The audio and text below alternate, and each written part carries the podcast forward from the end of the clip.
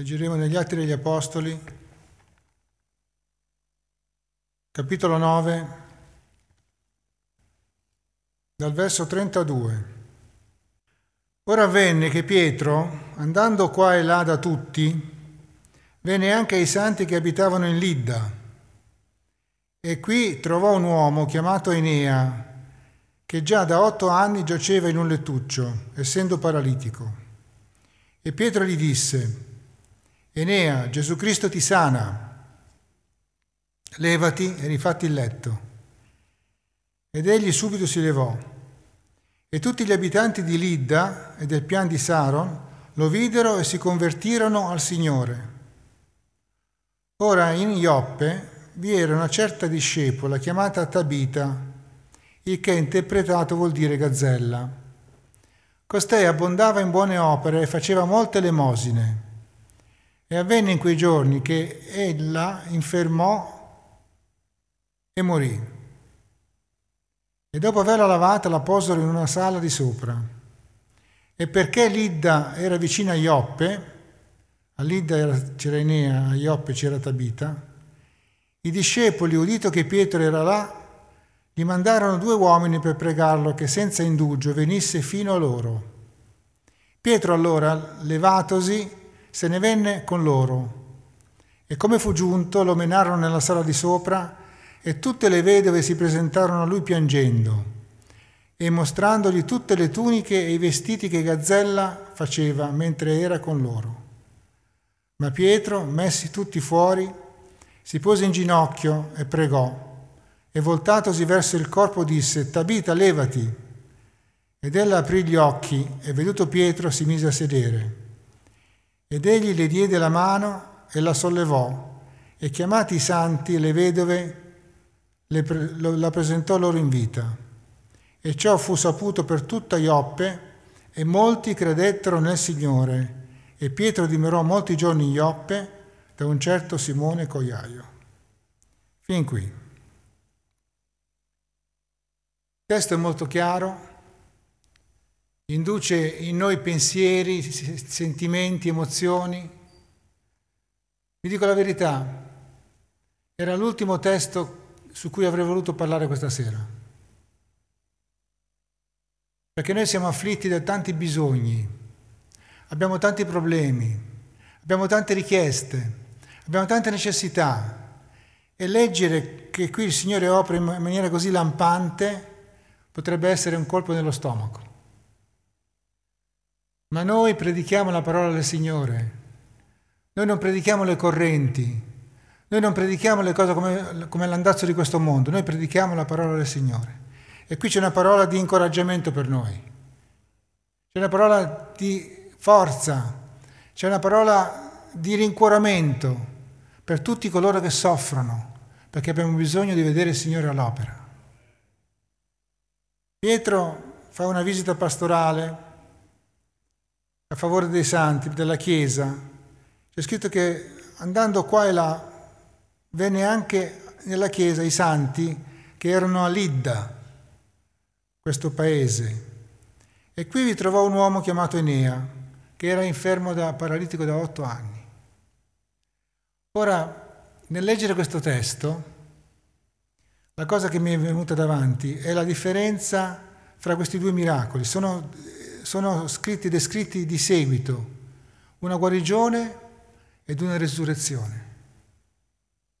Siamo davanti ad una guarigione ed una resurrezione. E la procedura con cui il Signore opera è diversa l'una dall'altra. Non c'è nessuna affinità se non la potenza di Dio all'opera. Fratelli e sorelle, abbiamo bisogno della potenza del Signore. Noi abbiamo bisogno per i nostri bisogni la potenza del Signore, la potenza dello Spirito Santo. E la parola di Dio questa sera ci invita a credere non nei miracoli, ma che Dio può intervenire come Egli vuole. Questo uomo Enea, una, una, una curiosità, non dice una parola. Pietro arriva, lo vede, probabilmente si informa, probabilmente faceva parte della chiesa perché lui andò a trovare i santi che erano a Lidda Viene descritto in poche parole In tutta questa vicenda lui sarà guarito, ma non dice una parola, non fa una richiesta. Allora noi diciamo, Signore, quante preghiere ti abbiamo fatto? Quante suppliche, Signore? Quanti silenzi, quante lacrime, quanta angoscia nel chiedere a te la risposta. Questa persona riceve un miracolo e non dice una parola. Ma è Pietro che parla, Enea, Gesù Cristo ti sana. Gesù Cristo è per te. Questo verbo sanare è bellissimo, perché sanare vuol dire sanità, vuol dire guarigione, ma non soltanto guarigione del corpo, guarigione dell'anima. Essere sanati da Dio vuol dire essere purificati. Quando Gesù gli portavano dei malati, molte volte diceva i tuoi peccati ti sono rimessi. E allora i, i farisei gli andavano addosso, dice ma come? Soltanto uno può rimettere i peccati? Dio. Allora lui dice ma cosa potevo dire? I tuoi peccati sono rimessi o io ti guarisco? Cosa cambia? Quando i peccati sono rimessi, la sanità entra nella persona, spirito, anima e corpo, e compie un'opera completa nella persona. Ecco che qui dice Cristo Gesù ti sana, ti guarisce, ti purifica, ti viene incontro. Avrebbe lasciato il letto se non avesse operato Pietro per andare nella tomba. Questa è una figura di un credente probabilmente a motivo della sua malattia inattivo. Un paralitico cosa può fare nella Chiesa? Era, era inattivo, era forse un peso, era un punto di riferimento per quelli che volevano fare del bene a questa persona. Pietro passa e dice, prendi il tuo lettuccio e rifatti il letto, levati e rifatti il letto. Ora che puoi muoverti, ora che ti ho guarito, ora che ti ho, che ho operato, ora puoi muoverti, ora puoi essere di aiuto agli altri. Sei stato soccorso dagli altri, ora puoi essere aiuto per gli altri. C'è un passo in 1 eh, Corinzi capitolo 2 dove l'Apostolo Paolo dice riguardo al fatto che noi abbiamo bisogno di potenza da parte del Signore. Abbiamo bisogno di potenza. Dice, capitolo 2 verso 3. Ed io sono stato presso di voi con debolezza e con timore e con gran tremore. La mia parola la mia predicazione non hanno consistito in discorsi persuasivi di sapienza umana, ma in dimostrazione di spirito e di potenza, affinché la vostra fede fosse fondata non sulla sapienza degli uomini, ma sulla potenza di Dio. Fratello, non è un caso che in questo periodo il Signore ci ha messo in cuore di cercare la potenza del Signore, di cercare lo Spirito Santo, perché noi non abbiamo bisogno di discorsi, di discorsi, di chiacchiere, in giro ce ne sono tantissime. Noi abbiamo bisogno della potenza del Signore. Abbiamo bisogno di vedere la gloria di Dio che si manifesta in ciascuno di noi, nei cuori bisognosi. Abbiamo bisogno di vedere Dio all'opera. La sua parola ci mette davanti. Paolo dice io non ho fatto discorsi persuasivi di sapienza umana, ma di dimostrazione di spirito e di potenza. Ecco che la potenza è legata allo Spirito Santo.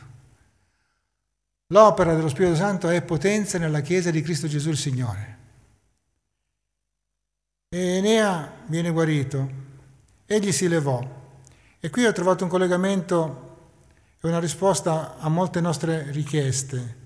Perché il Signore opera così facilmente in questa situazione? perché tutti gli abitanti di Lidda e del Pian di Sano lo videro e si convertirono al Signore.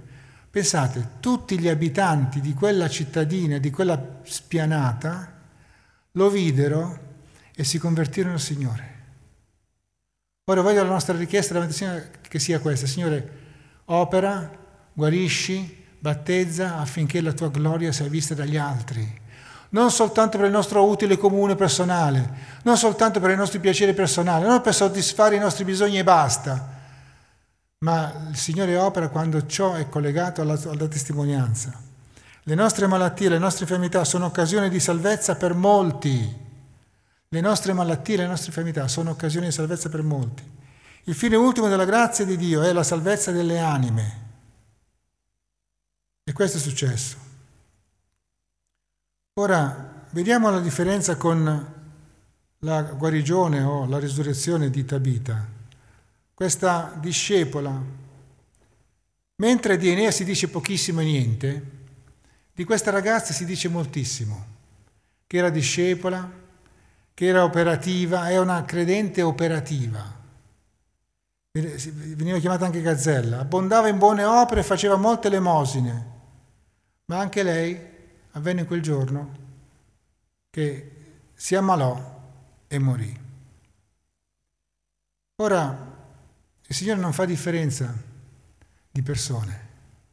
Il Signore non guarda alla nostra etichetta, il Signore guarda il cuore. In questo caso, la cosa importante della sua risurrezione è questa. Mi sono chiesto, ma se quei fratelli non fossero andati da Ioppe a Lidda, quella ragazza sarebbe rimasta morta avrebbero fatto il funerale e tutto sarebbe proceduto. Il Signore ha operato un miracolo perché qualcuno ha preso a cuore la cosa ed è andato a cercare Pietro ha portato Pietro da Lidda a Ioppe. E qui vediamo il grande ministero dell'intercessione della Chiesa. Se quei fratelli si fossero rinchiusi nel loro dolore, Pietro non avrebbe saputo che lì c'era questa necessità, questo bisogno. Non sarebbe andato e Dio non avrebbe fatto un miracolo, la risurrezione di una ragazza. Ora davanti a noi c'è questa possibilità, non tanto di fare i miracoli, ma di essere promotori insieme col Signore delle opere del Signore, di essere intercessori, di far, di far combaciare il bisogno con colui che risolve i bisogni, col Signore. Questa credente è una figura dicevo, del, di una credente che ormai pensa di aver già fatto tutto e questi credenti lasciano un grande vuoto e il Signore lo sa. Questo aspettare l'Apostolo quando si tratta di un caso di morte era un atto di fede non comune.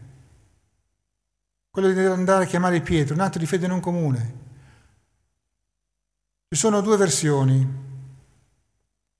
Perché sono andato a chiamare Pietro? Dal testo sembra quasi che volessero che Pietro fosse presente in quella circostanza.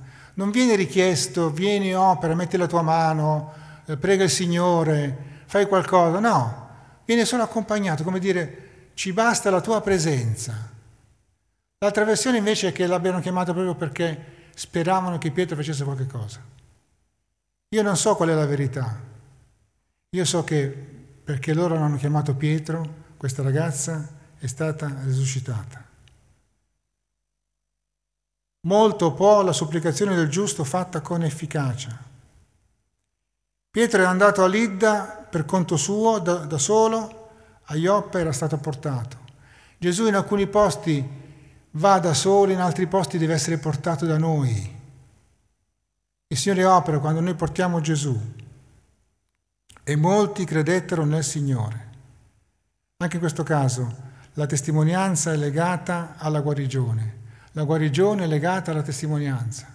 Signore, facci, dacci un cuore saggio per saperti pregare. Quando chiediamo qualcosa, chiediamoci perché chiedo questa cosa, affinché la tua gloria sia manifestata. Davide era circondato da persone piene di amore che l'amavano e piene di fede. Davide aveva un supporto.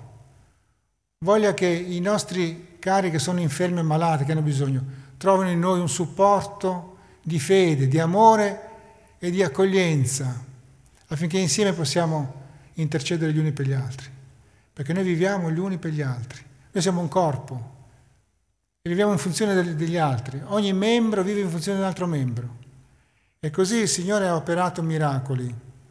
E a noi ci dà l'incoraggiamento di dire questa è la tua parola, ci hai fatto sperare in questa parola, continuiamo a sperare in questa parola, continuiamo a amare il Signore, continuiamo a pregare il Signore, continuiamo a intercedere il Signore per quelli che sono malati, perché abbiamo bisogno di vedere la gloria di Dio, abbiamo bisogno di incoraggiamento, abbiamo bisogno di essere rincuorati, di essere consolati, di essere confortati, ma non dalle chiacchiere, non dai discorsi, dalla potenza del Signore.